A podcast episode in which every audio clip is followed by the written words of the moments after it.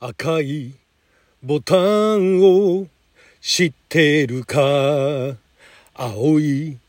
ボタンを知ってるか？戦え今がその時だ。空を見ろ。発進5秒前。宇宙スペースナンバーワン。戦国魔人ナンバーワン。宇宙スペースナンバーワン。戦国魔人ナンバーワン。ガシンゴー、ガシンゴー。戦国魔人、ゴー将軍。あなたの辞任をちょっと拝借。こんにちは。ラジオ神の神ふみかつです。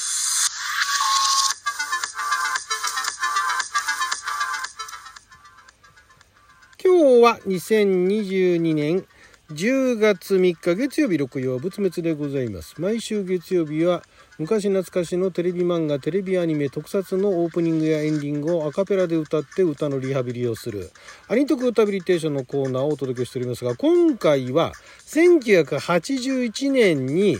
えー、テレビ東京ですね。ちょうど東京12チャンネルからテレビ東京になった頃ですかね。えー、で放送されていたロボットアニメ、えー、戦国魔人豪将軍ですね。こちらのオープニング、豪将軍発信せよを歌いましたけれども、いや、これね、非常に懐かしい。まあでも知る人ぞ知るアニメですね、今となってはね。もう40年前でしょ ?40 年以上前の作品ですからね。非常にあの、ふざけたタイトルっていうかね、歌自体もね、当時からね、え、なんだこの歌みたいなのありましたけどもね。大体あの、まずちょっと歌の方からいきましょうか。まずあの、赤いボタンを知ってるか、青いボタンを知ってるかって、この頃ちょうどだからアニメを見ていた、私なんか高校生、大学生、高校生ぐらいか、の頃の人だったら、聞いたことがある不思議なメルモっていうね、手塚治虫先生原作のちょっとエッチなアニメがありましてですね、あれはあの、えー、メルモちゃん、メルモちゃん、メルモちゃんが持ってる青いキャンディー、赤いキャンディー、青いキャンディー知ってるかい？みたいなね。いうのがあって、それをまずイメージしますよね。一応あの、ロボットの中の、確かこのボタンの色があったと思うんですけども、ね、で、あの、ロボットの名前が豪将軍でしょ？で、もう歌からしてね、えー、もう空を見ろ発信5秒前っていうのもなんか分かるような分からないような歌ですけどね。で、もう極めつけが宇宙スペースナンバーワンですからね。宇宙スペース同じだろうっていうね。でも気持ちをさすに歌ってんですよね、あの藤井さんがね。宇宙スペースナンバーワンってね、歌われるとね、そうかっていう感じで、歌ってる方も気持ちよくなっちゃうんですよね。戦国魔人ナンバー、戦国魔人って魔人の人神様ですからね。戦国魔人豪将軍ですからね。これがね、なかなかね、なんと言えばいいのかな、これ。ロボットアニメで、まあ、ちょっとあの、コミカルなね、ところも多々ありつつ、なんだろうな、これは、うん、世界征服を狙う悪の秘密結社ドクーガっていうのがいましてですね。えー、で、それに対抗する、その、えー、謎の男サバラスってどう見たってそれテリー・サバラスじゃんかみたいなね、感じの。で、テリー・サバラスさんの、えー、メインのあの、洋画のね、吹き替えをやっていた小林修さんがね、やるっていうね。小林修さんも先日、あの、ね、あの、天国に食べたたりしまいましたけれども、えー、小林修さんですね、が、あやってるっていうところでね、えー、あれ違ったかな？その小林修さんじゃなかったかな？確かね、そういう、その小林修さんだったと思いましたけれども。違ったかな？確か確かそうだったとそうですね。あもっと前ですね。小林さんはもっとだいぶ前2011年にね、えー、天に召されてしまいましたね。ちょっと私別の方と勘違いしておりましたけれども。で、えー、でも確か小林さんテリー・サバラさんの声やってたと思うんですけどもまあまあ。であの主演のあの少年役を松岡洋子さん。であの、えー、ダブル主演といいますかあのロボットを動かす方のねメインのリーダーを鈴木宏隆さんですとか田中秀之さんですとか、えー、小山もみさんですとかもう当時のスター声優さんですよね。があの集まってやられていてですね。まずあの敵のね相当の名前がねレオナルド・メディチ・ブンドルっていうね。で、えー、あとなんか3人いるんですけれども山間部がね。えー、大体まずあの悪の秘密結社毒ガですからね。毒ガって毒ガにね、えー、かかっているようで実は徳川にかかってるんですねこれね、えー、毒ガっていうね。で、えー、やったらケルナグールっていうね。っていう将軍とすぐにカットなるっていうね、え、将軍がいましてですね。カットなるとケルナグールとブンドルっていうね、えー、でまあそのブンドルがまたあの美形系のねあの塩沢兼人さんがね演じられてて美形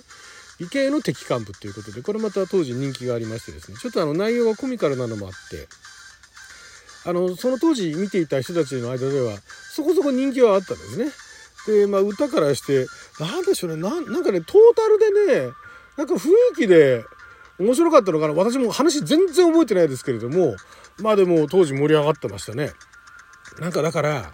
ななんて言えばいいのかな？いろんな、まあ、まずテレビ漫画から始まってでだんだんそのアニメとして注目されるようになってアニメブームが来ましたアニメブームがぐわっとまず盛り上がってで一旦落ち着いたところでそのアニメブームでそのアニメを見始めた人たちが今までのアニメじゃちょっと物足りないみたいな人たち向けのアニメっぽかったですね。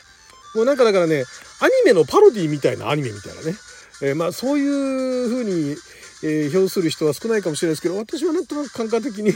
えー、ロボットアニメのパロディみたいなロボットアニメっていうね。結構最後あの大きな話になったりするんですけれどもでアシポロがやってたってのもありますけどもね。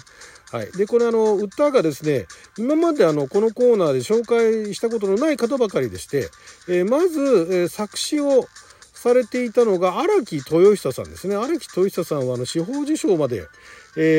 ー、紫綬褒章か。紫綬褒章までね受賞されたあミュージシャンの方でまあ主に作詞があの有名ですけれども結構あの普通の歌謡曲とかねいろんな曲とアニメの曲はこの豪将軍だとミンキーモーかなのあの作詞をやられていたりとかはしてましたけれどもね。そんなに、えー、多くはアニメの曲はやってないけれどもまあ結構ね結構大御所っちゃ大御所ですよね、えー、荒木と人さんそして、えー、作曲編曲が赤野達夫さんって言ってですね赤野達夫さんは、まあ、杉山浩一さんのあの弟子と言われている方で、えー、この方もどちらかというとあの歌謡曲系の特に編曲があ、えー、多い多かったようでございます。ウィキペディアのね情報を見るとそんな感じでアニメだとアニメは他になんかあの作曲編曲はまあそれなりになるんですけども作曲主題歌とかになるとマシンロボぶっちぎりバトルハッカーズっていうのがあったようでそちらの曲を作曲されたりですとかあとは編曲ですね、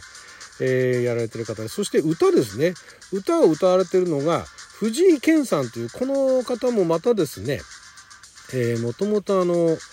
何でしょうコーラスグループからあスタートされてですねで、まあ、70年代中期あたりからスタジオシンガーとしてソロ活動を並行して、えー、子供向けの楽曲をやっていたんですが